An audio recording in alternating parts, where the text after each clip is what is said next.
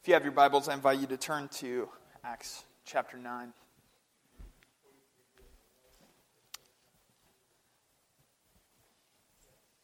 This morning, we're going to pick up where we left off in the story last week, which was the conversion of Saul, how Saul became a Christian.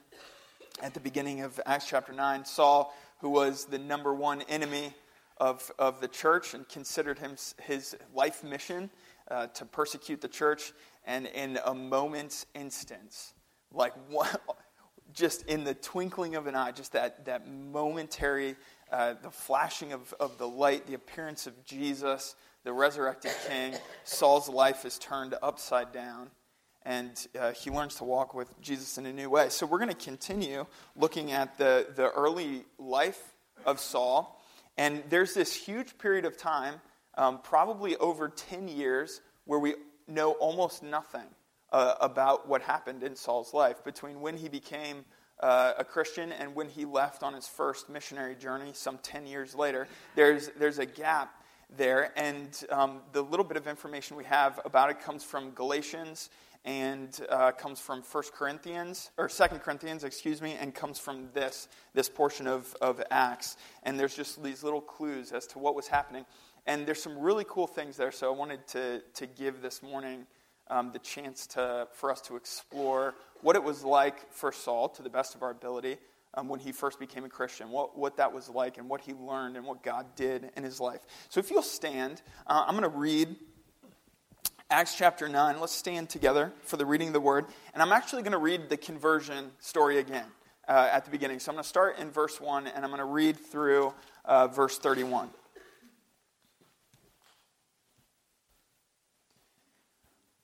But Saul, still breathing threats and murder against the disciples of the Lord, went to the high priest and asked him for the letters to synagogues at Damascus, so that if he found any belonging to the way, men or women, he might bring them bound to Jerusalem. Now, as he went on his way, he approached Damascus, and suddenly a light from heaven flashed around him. And falling to the ground, he heard a voice saying to him, Saul, Saul, why are you persecuting me? And he said, Who are you, Lord? And he said, I am Jesus, whom you are persecuting. But rise and enter the city, and you will be told what you are to do. The men who were traveling with him stood speechless, hearing the voice, but seeing no one. Saul rose from the ground, and although his eyes were opened, he saw nothing.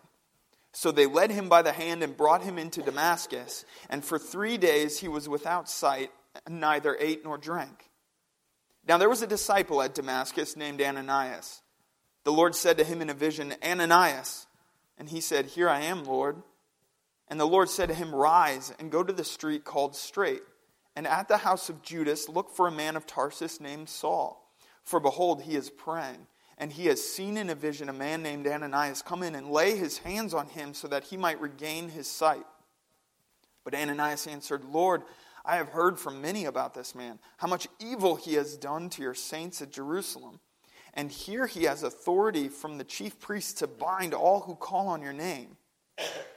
But the Lord said to him, Go, for he is a chosen instrument of mine to carry my name before the Gentiles and kings and the children of Israel for I will show him how much he must suffer for the sake of my name. So Ananias departed and entered the house, and laying his hands on him, he said, Brother Saul, the Lord Jesus, who appeared to you on the road by which you came, has sent me so that you may regain your sight and be filled with the Holy Spirit. And immediately something like scales fell from his eyes, and he regained his sight. Then he rose and was baptized, and taking food, he was strengthened. For some days he was with the disciples at Damascus, and immediately he proclaimed Jesus in the synagogue, saying, He is the Son of God. And all who heard him were amazed and said, Is not this the man who made havoc in Jerusalem of those who called upon his name? And has he not come here for this purpose, to bring them bound before the chief priests? But Saul increased all the more in strength and confounded the Jews who lived in Damascus by proving that Jesus was the Christ. When many days had passed, the Jews plotted to kill him, but their plot became known to Saul. They were watching the gates day and night in order to kill him, but his disciples took him by night and let him down through an opening in the wall, lowering him in a basket.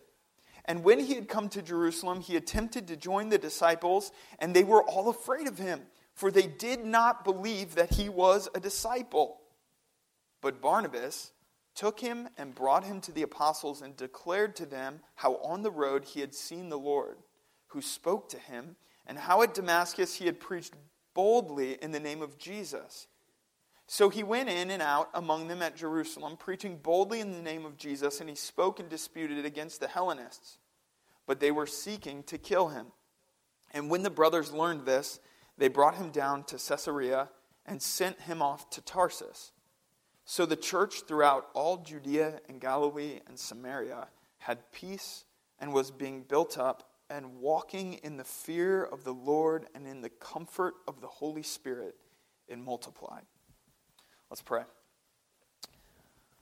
Father, thank you for your word. Thank you for the story of Saul that gives us such great encouragement and joy to see what you did in his life. The same types of things that you're doing in our lives and in our community today, God. Help us learn uh, what you would have us learn and, and glean from your word, what you would have us glean. I pray that the body of Christ would be built up and encouraged and strengthened uh, through this word this morning. We pray this in your mighty name. Amen. You can be seated.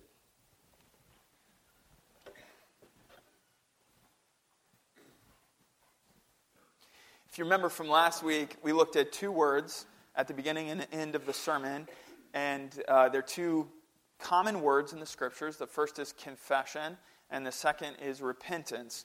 And I offered a definition and a little bit of teaching around confession that I think is very important for us to understand what God was doing in the life of Saul. And here's the definition that I would offer again for confession.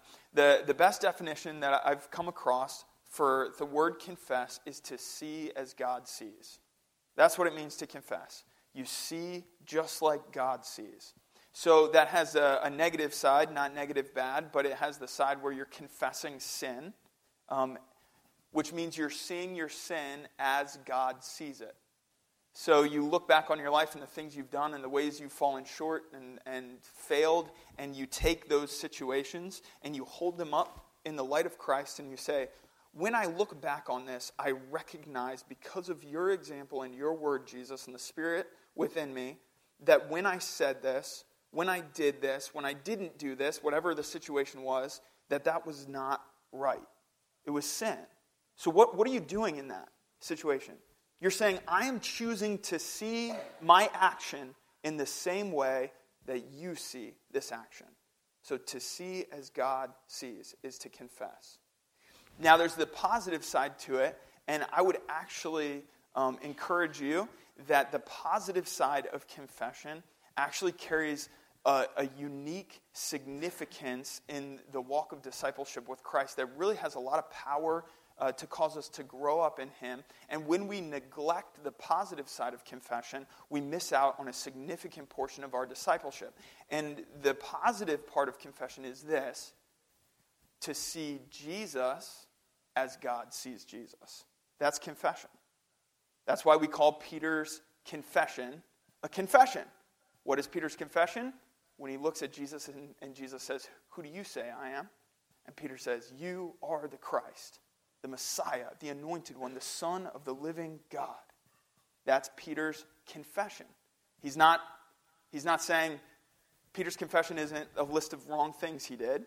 Peter's confession is looking at Jesus, and Peter sees Jesus as God sees Jesus. And Jesus says this because he says, Blessed are you, Peter because this knowledge did not come from flesh and blood, but it was revealed to you by God. In other words, you're seeing me as God the Father sees me. That's confession. Paul talks about this in multiple places. Um, Philippians 2 is one of those positive examples. James chapter 5 is one of those examples where we are to confess our sins. So James writes, Confess your sins to each other and pray for each other so that you might be healed. That's the, that's the looking at sin as God looks at it. Paul writes in Philippians chapter 2, he says, Therefore God elevated him, speaking of Christ, to the place of highest honor and gave him the name above all other names, that at the name of Jesus every knee should bow in heaven and on earth and under the earth, and every tongue confess. Same word in Greek, that Jesus Christ is Lord to the glory of God the Father. And so we see these two things play out in very significant ways in Saul's early uh, life as a Christian. He, he has in his mind exactly who he thinks Jesus is and who he thinks the Christians are. They're heretics. In his mind, they're heretics. And actually, uh, if you remember the teaching from last week, uh, Saul is more convinced that the Christians are a greater threat to the Jewish people than even the Romans are. He's more worried about the Christians because they're a threat from the inside. He sees them as idolatrous. They are worshiping a false God, even though they are Jews. And so he is zealous. That's that important word about the description of, of Saul. He is zealous for God in such a way that he's going he's going to kill all the Christians he can find. But on the road, Jesus, the resurrected Messiah, shows up to him. It flips Saul's understanding upside down.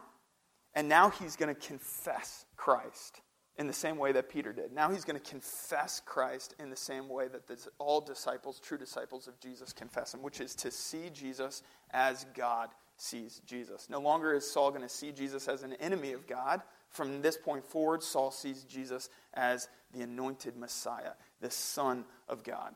And of course, repentance means to turn and walk the opposite direction. Saul is going to persecute Christians and kill them. And what do we read in this passage we just read this morning? Instead of persecuting Christians, what does he do? He begins preaching. He begins building up the church and proclaiming. I don't know that you can turn and walk in a more opposite direction than going to kill someone to becoming their, their loudest uh, encouragement and, and source of that. So it's important to see this. And um, I think it's also important for us to remember these definitions in our own lives because the Lord desires for you to confess your sins to one another, me to confess my sins to one another. We are to confess our sins, but we are also to daily confess Christ in every place that God calls us, whether it's uh, in our neighborhood or at our work or at our school. We're to confess Christ, to, to say, Behold the Lamb of God. That's, that's John the Baptist's confession. Behold the Lamb of God. He's seen him like God sees him. We're to do that same thing throughout our own lives. All right, here's, um, here's kind of the theme for the morning, and I already gave it away in Proverbs chapter 4. But uh, this, is, this is the theme as we look at the story of Saul in, in these verses that we are who we say we are. And this is what I mean. How we see ourselves, so how you and I see our own, our own hearts and lives, uh, in great part determines how we live. So if my self view is that I'm a failure, if that's what I believe about myself, then guess how I'm going to live? As a failure, because that's what I believe about myself. And ultimately, I'll actually self sabotage. I'll actually, whether or not I, I think I'm doing this, I will self sabotage to ensure that I fail, because that's my belief about myself. But God is neither glorified nor impressed with your self hatred. Let me say that again. When, it, when I, I felt very strongly that I was supposed to say that this morning, God is not impressed with the way that you hate yourself. So when you speak negatively about yourself, to yourself, I'm just that, or I'm just that, or I'm a this, I'm a that, that does not impress God, nor does it glorify Him. In fact, what I would suggest is that what God would say is, don't talk about my child that way. Because would you say that about anyone else in Christ? Purchased by God? Would you say that about them? If you did, there's a problem. So, why would you say that to yourself, whom God loves as deeply and as passionately in Christ as your brother or sister. God is not impressed with your false humility. That does not give glory to God. That is not the kind of humility that is Christ like. Jesus believed that he was who God said that he was. And we are to live in the same way. We are who God says we are. Or as we've been singing as a, we've been singing this as a church lately, right? I am who you say that I am. I'm not who I say that I am, not in Christ. I am who God says that I am. Now, this plays out, this, this principle plays out in our lives all the time. So, what are, what are the list of negative things that you think about yourself? So, um, it can be a characteristic or a trait, it could be failure, it could be um, I don't have integrity. Well, if you're to if you're to label yourself that way and speak that over your own spirit, I don't have integrity, I'm not a person with integrity, then when you come to a situation that requires integrity, you have a belief about yourself that you've already agreed to in your own heart and spirit, and so you're going to agree to that deceit about yourself and you're going to live it out. This isn't some self help teaching to say that you don't have anything wrong with you. That's not what I'm saying. You certainly struggle with sin. I certainly struggle with sin. But here's the better, healthier, more Christ gospel centered way to talk about the things that we struggle with. Rather than, I am a person without integrity, it's this Jesus, when I look at this thing honestly, and I look back on my life, I struggle with integrity. That's, that's a real struggle with me. Uh, that's a, that's a real problem in my life, that, that I struggle with integrity. So here, here's this thing. I'm going to confess it. I'm going to look at it like you look at it. But I'm going to take a step further and, and look at your word and realize that is not who you call me. That's not what you say about me. So when you look at me, you don't say, You are a person without integrity. It's not how God looks at me and speaks about me. Rather, how God looks and speaks about me is, You are my adopted son, called to live rightly, righteously, with integrity. And so when I believe that and I agree with that, I confess it, and I begin to agree with God in my spirit and speak that over myself, then when I come to the situation that requires integrity, that's a difficult situation, because I've agreed and confessed the Word of God, agreeing with what God says rather than what I say, I actually have the internal strength and fortitude to walk out the situation with integrity. So it's very, very important for us as we look inward, and I would invite you to look inward this morning in your own life and think about what are the negative things that I tend to say about myself. What are those, what are those, those things that I say about myself? Look, a lot of, a lot of people honestly, like, and I've said this many times in my life without even meaning to, like, when I fail at something or I feel like I fall short, like, oh, I hate myself. Come on, you've said that. I hate myself. You are speaking about a child of God adopted by Jesus when you say that. And like I already said, you would never say that about someone else. And when you speak that, that is not impressive to God, nor is that glorifying or worshiping, oh, worshiping the Lord. We, we are who we say we are. We, we, we we end up living what we declare about ourselves. And so our identity in Christ is foundational to the way that we live. Your understanding of who you are in Christ will determine the way that you live. Guard your heart above all else, for it will determine the course of your life. Guard what your heart takes in. Guard how you speak to your heart. Guard what's being labeled there and what's being identified, what's being agreed to, because it will determine the course of your life. What is the piece of the armor of God that God puts in the Spirit of God over your heart? Breastplate of righteousness. So, what God guards your heart with in Christ is righteousness. So when God looks at you and he sees his armor around you and he sees his son within you because of his work, he sees righteousness. And those with a righteous heart, guess what they get to see? Blessed are the pure in heart.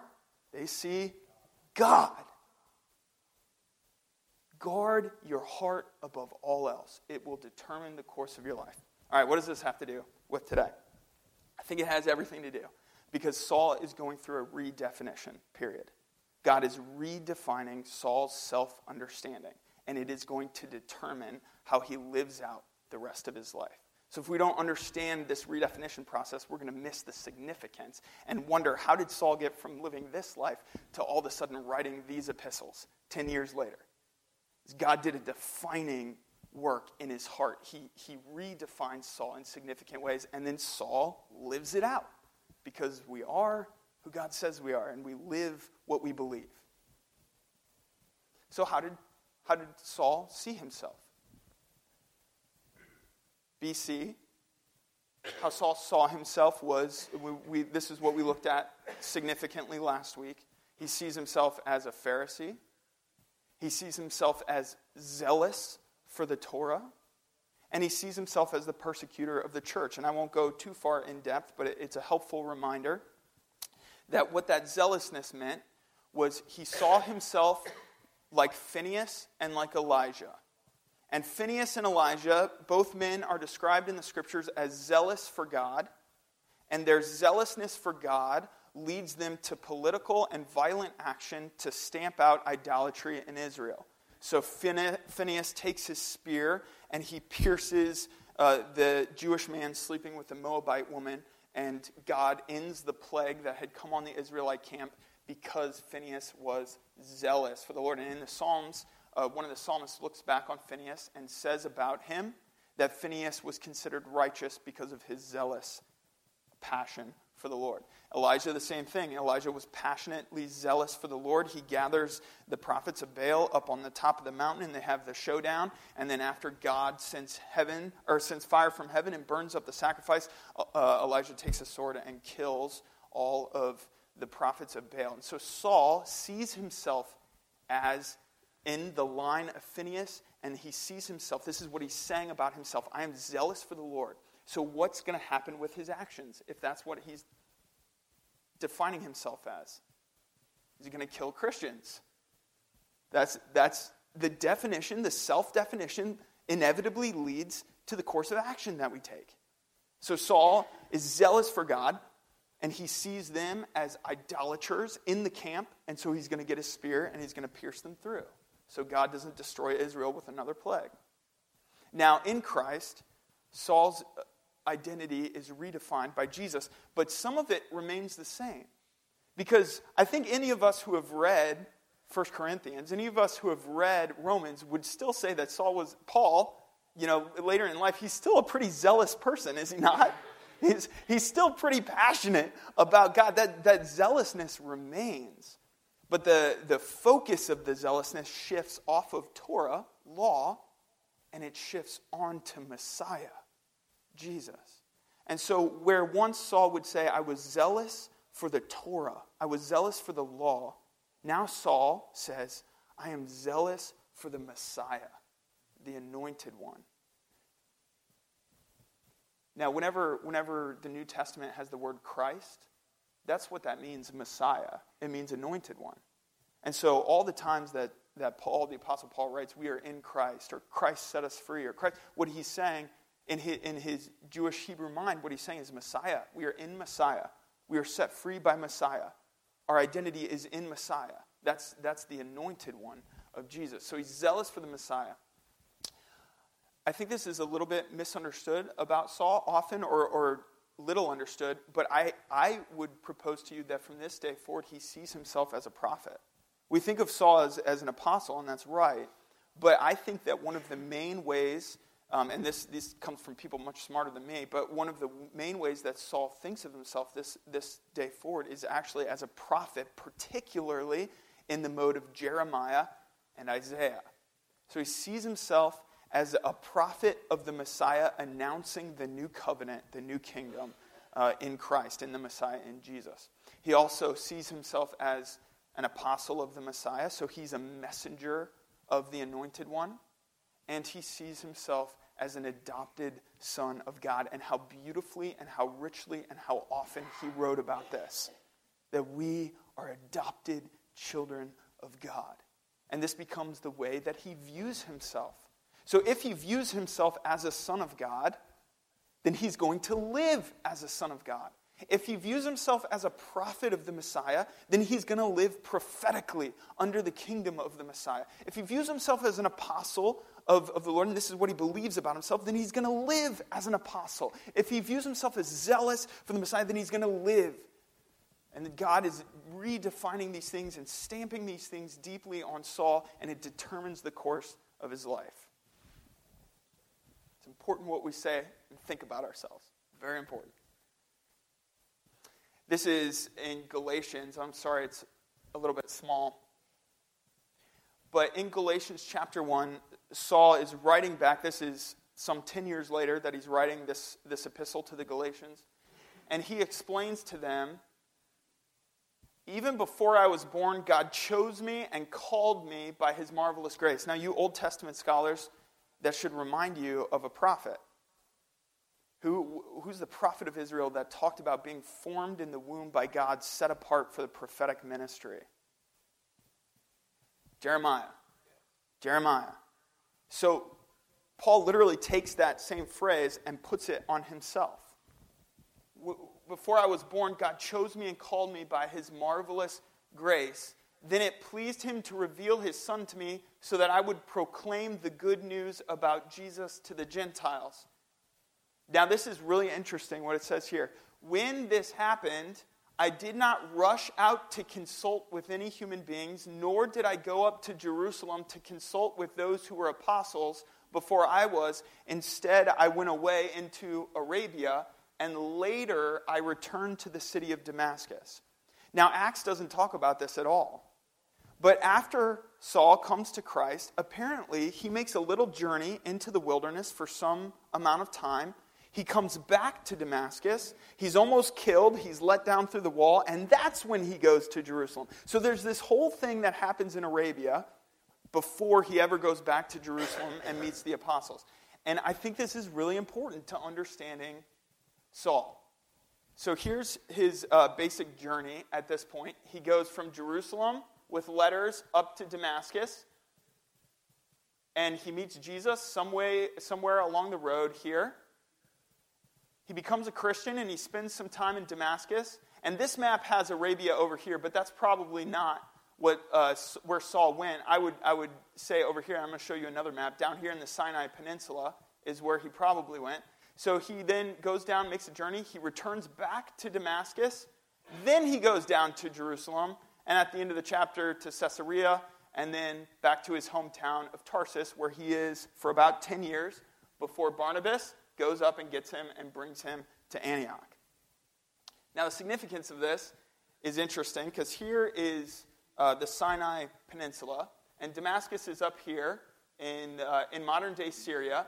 And it says in Galatians, he writes that I did not rush down to Jerusalem to consult with the apostles, but first I went into Arabia, into the wilderness. And this was all considered part of Arabia back then and into the Sinai Peninsula. And what's significant about the Sinai Peninsula is this place right there. And can you read that? What's there? Mount Sinai. Who else went to Mount Sinai? Moses? Who else? Abraham? Elijah? And, and Saul sees himself as a prophetic pic, picture receiving the new covenant.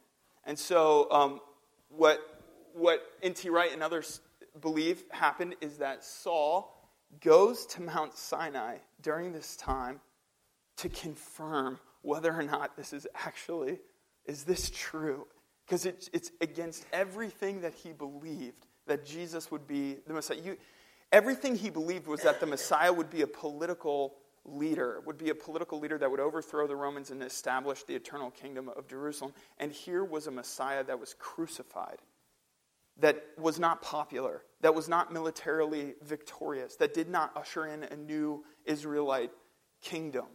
And so this is against everything that he believed the Messiah would be. And that had to be a, a massive identity crisis. That had to be a like a huge loss of identity that happened in that place.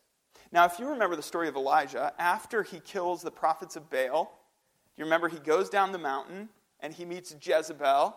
And do you remember what Jezebel says to him? Yeah, you're not going to see tomorrow morning.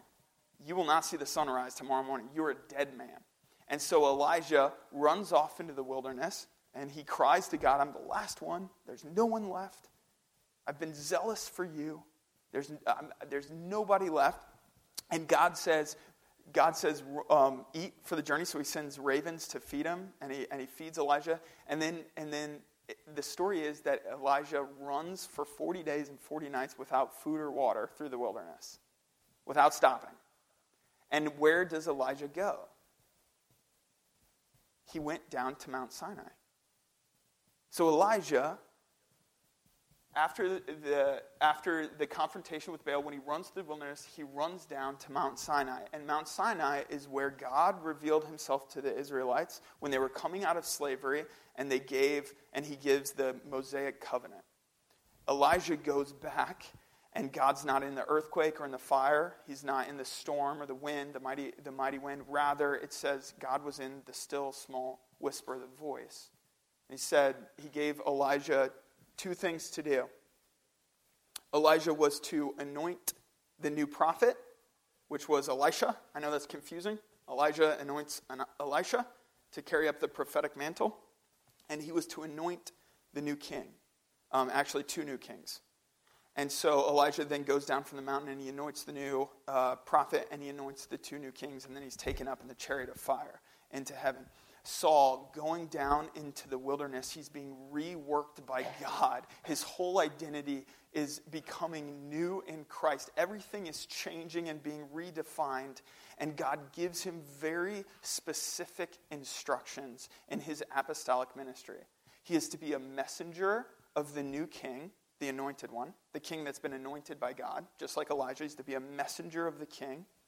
And he is to be the suffering servant of, of Christ. And I talked about this last week as well that one of the ways that uh, Paul views himself is as the suffering servant. So this uh, leads us back to chapter 9. And I'm going to pick up in the story and then I'm going to uh, comment on it as we go through to fill in some more of the gaps. So Ananias went and found Saul. He laid his hands on him and said, Brother Saul, the Lord Jesus, who appeared to you on the road, has sent me so that you might regain your sight and be filled with the Holy Spirit. Instantly, something like scales fell from Saul's eyes, and he regained his sight. Then he got up and was baptized. Afterwards, he ate food and regained his strength. Saul stayed with the believers in Damascus for a few days, and immediately he began preaching about Jesus in the synagogue, saying, He is indeed the Son of God. And all who heard him were amazed. Isn't this the same man who caused such devastation among Jesus' followers in Jerusalem? They asked.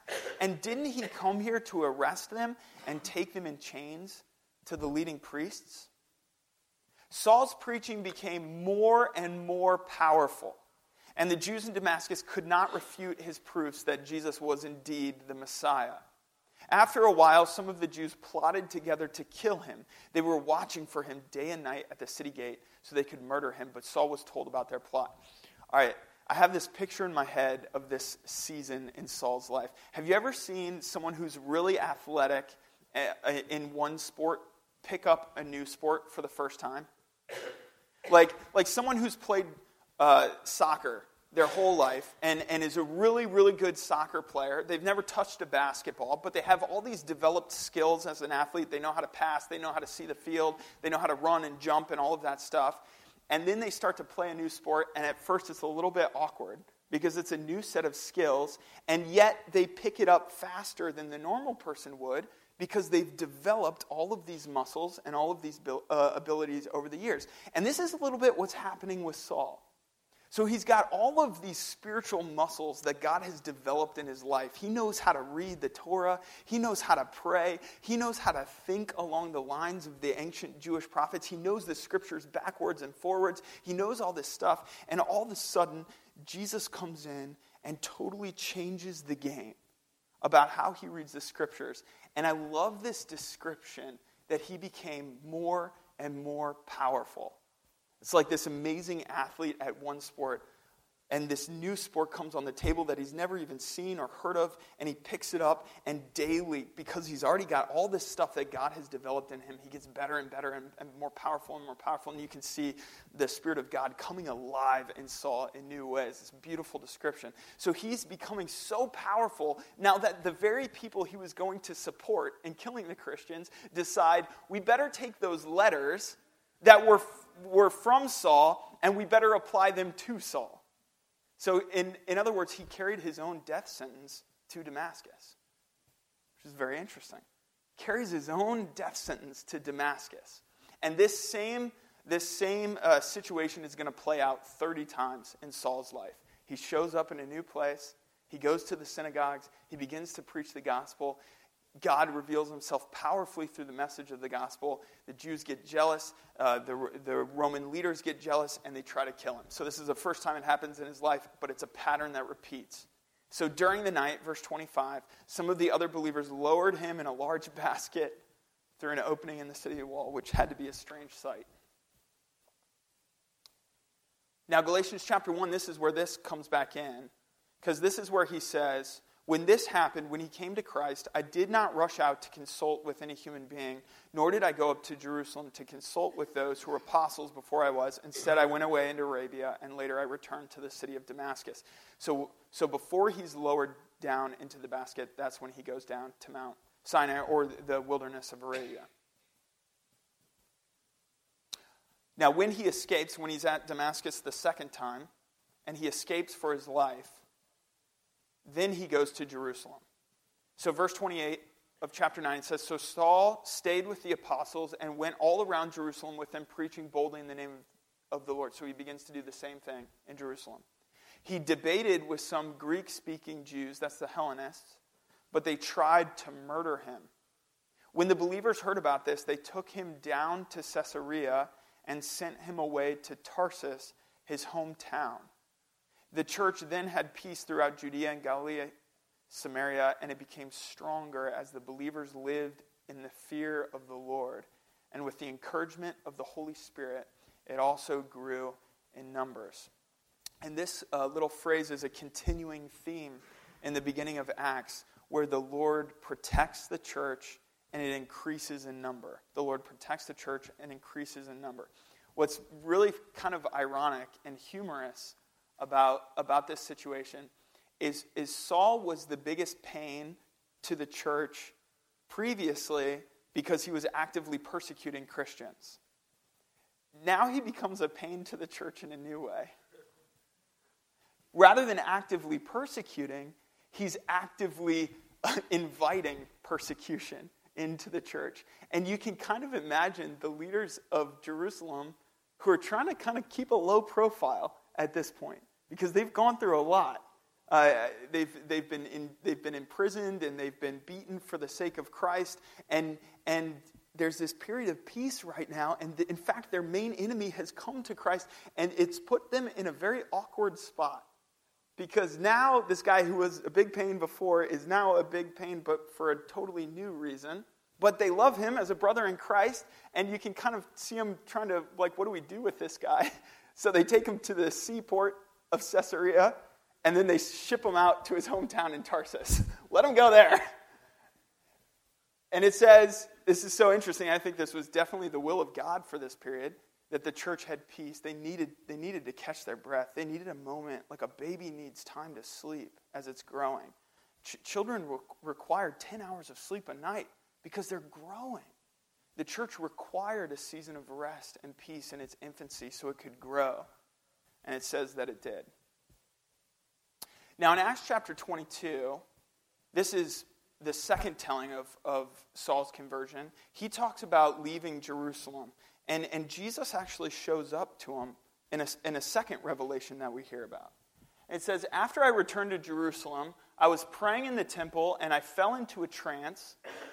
And I saw a vision of Jesus saying to me, Hurry, leave Jerusalem, for the people here won't accept your testimony about me. But Lord, I argued, they certainly know that in every synagogue I imprisoned and beat those who believed in you. And I was killed in complete agreement with your witness, Stephen, when he was killed. I stood by and kept the coats they took off when they stoned him. But the Lord said to me, Go, for I will send you far away to the Gentiles. So we know that Jesus appeared to Saul a number of times. And this is really early on. This is after he wandered in Arabia, when he came down to Jerusalem, before he flees, before the apostles send him out again. Jesus shows up to him when he was praying in the temple and says, Go, I'm, I'm sending you. I'm the one who's behind them telling you to leave and, and going to, uh, back to Tarsus. I'm going to send you to the Gentiles. So, this is, again, the map. He went from Damascus down into the wilderness, back to Damascus, down to Jerusalem. And then, when there was a plot to kill him there, they took him to the port city of Caesarea, and he took a boat up to his hometown in Tarsus, where he spends, there's 10 silent years now. So, this is roughly 36 to 46 AD, the 10 silent years of Saul's life in, in Tarsus. And there's a few things that we know, um, but not many. So, presumably, he worked as a tent maker. So, he picked up his father's trade, uh, which was tent making. We know this because this is how he supports himself uh, in his own ministry. Jewish rabbis were not paid, they had to work to support themselves. So, it's highly doubtful that Saul, as an apostle, thought he was going to get paid uh, as an apostle. And so, um, he does receive support from some of the churches, but throughout his ministry, we know that he also supported himself through this trade of tent making.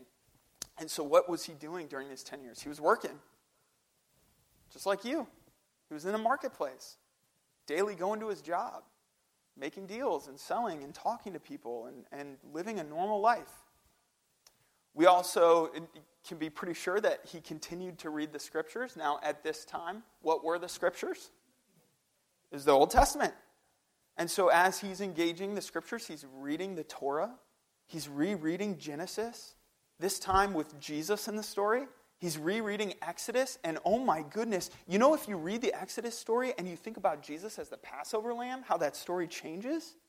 He's reading about the Israel wandering in the wilderness and in uh, Leviticus. And do you know how the story of the scapegoat in the Day of Atonement comes alive when you read Jesus into it for the first time? So, this is happening in Saul's life for the first time that he's rereading these stories. And oh my goodness, lo and behold, Jesus is at the beginning when God promises that, that the Son of Man would stomp on the serpent's head. And Jesus shows up Uh, as the brother who love, who's his brother keeper when, when Cain and Abel have their mess. And Jesus shows up in the flood, and Jesus shows up in the covenants all throughout the Old Testament. So Saul is collecting all of this new information, reading Christ into the scriptures for the first time. He's rethinking his understanding of the biblical story and redemptive history. And Paul continued to engage Gentile culture in the context of the cosmopolitan city of Tarsus, but now in new ways. So um, N.T. Wright writes about this period in a really helpful way. I was going to read um, one quote from that.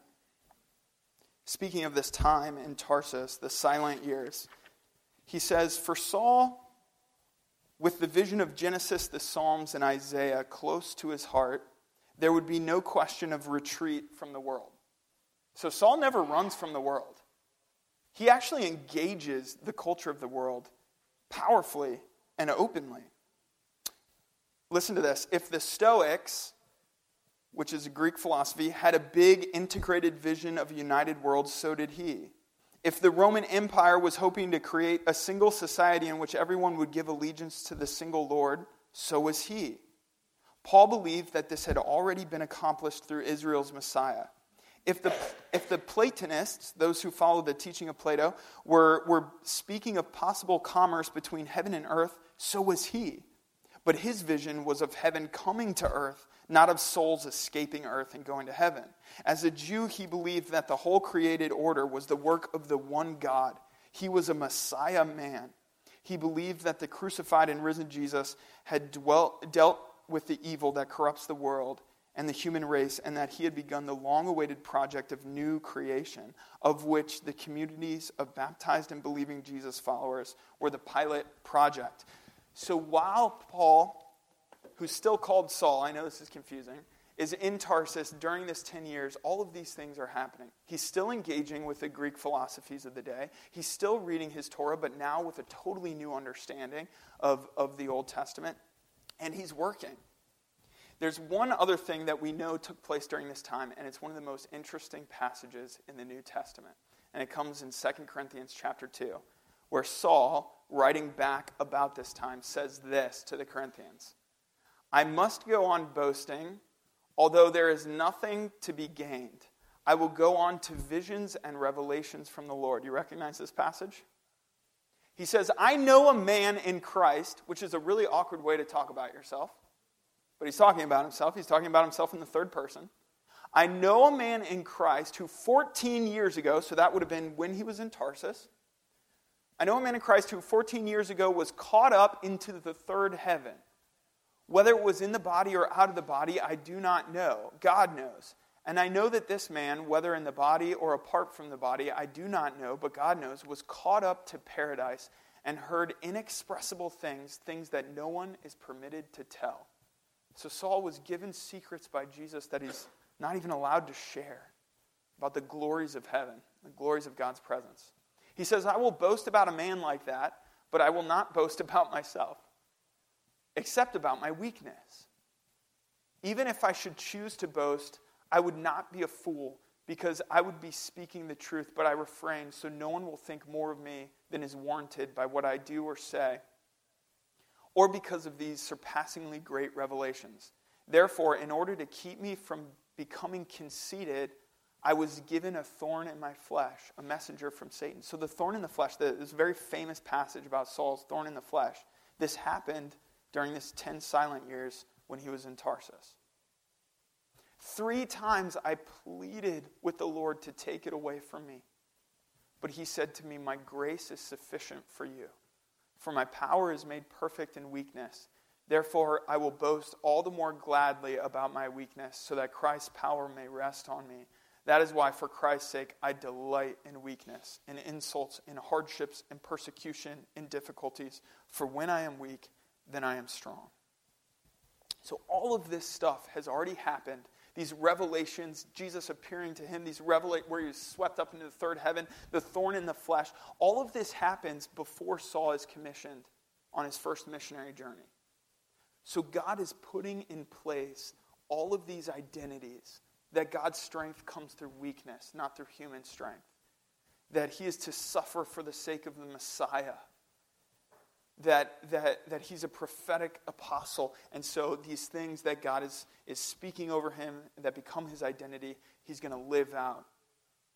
The other thing we can see is that as his mature thought develops in Christ, when he's writing Galatians, when he's writing 1st and 2nd Corinthians and Ephesians, Philippians, Colossians, when he's writing these epistles, he's not making it up on the spot. This is stuff, it can seem like it because he, he rambles, right? And there's run on sentences that last verse after verse without a period. Come on, put a period. put a period so we can take a breath. And, and so it can, it can have a, a thought that it can feel like he's just spitballing. And he certainly had a gift uh, to be able to speak on the spot, but he, um, he had developed, the Lord had developed all this stuff deeply in him. And so when he's writing Romans, it's, it's after years and years of sitting and praying and reading and thinking, and uh, his, as his theology develops. All right, I know this was way more teaching than I typically do as far as teaching like background, historical, cultural. But we have to do the hard work of, of looking at this stuff if we're going to understand the context from which it was written. Because why he writes the things in Galatians as you're reading Galatians on your own in, in your quiet time. This helps us understand why he wrote the things he wrote. When you're reading 1st and 2nd Corinthians, when you're reading about his story throughout the rest of Acts, if we don't understand the context, can you imagine just trying to watch the third Lord of the Rings without ever reading the books or watching The Hobbit or the first two movies? And some of you who have never engaged that, pick a different series. If you just pick a movie and it's the seventh one out of a long series of movies, you're going to miss all kinds of stuff because you don't know how you got there and who these people are And so that's why I wanted to give so much time the last couple weeks to looking at Saul. So thanks for bearing with me and, and looking at this stuff. But I do want to just preach the, the thing I'm preaching this morning that's more of an exhortation than teaching is this that how, what you speak about yourself matters. And what you say about your own heart matters. Guard your heart above all else, for it determines the course of your life. Praise team, you can come forward. Let's pray and just invite the Lord to be the one who guards and speaks over our hearts.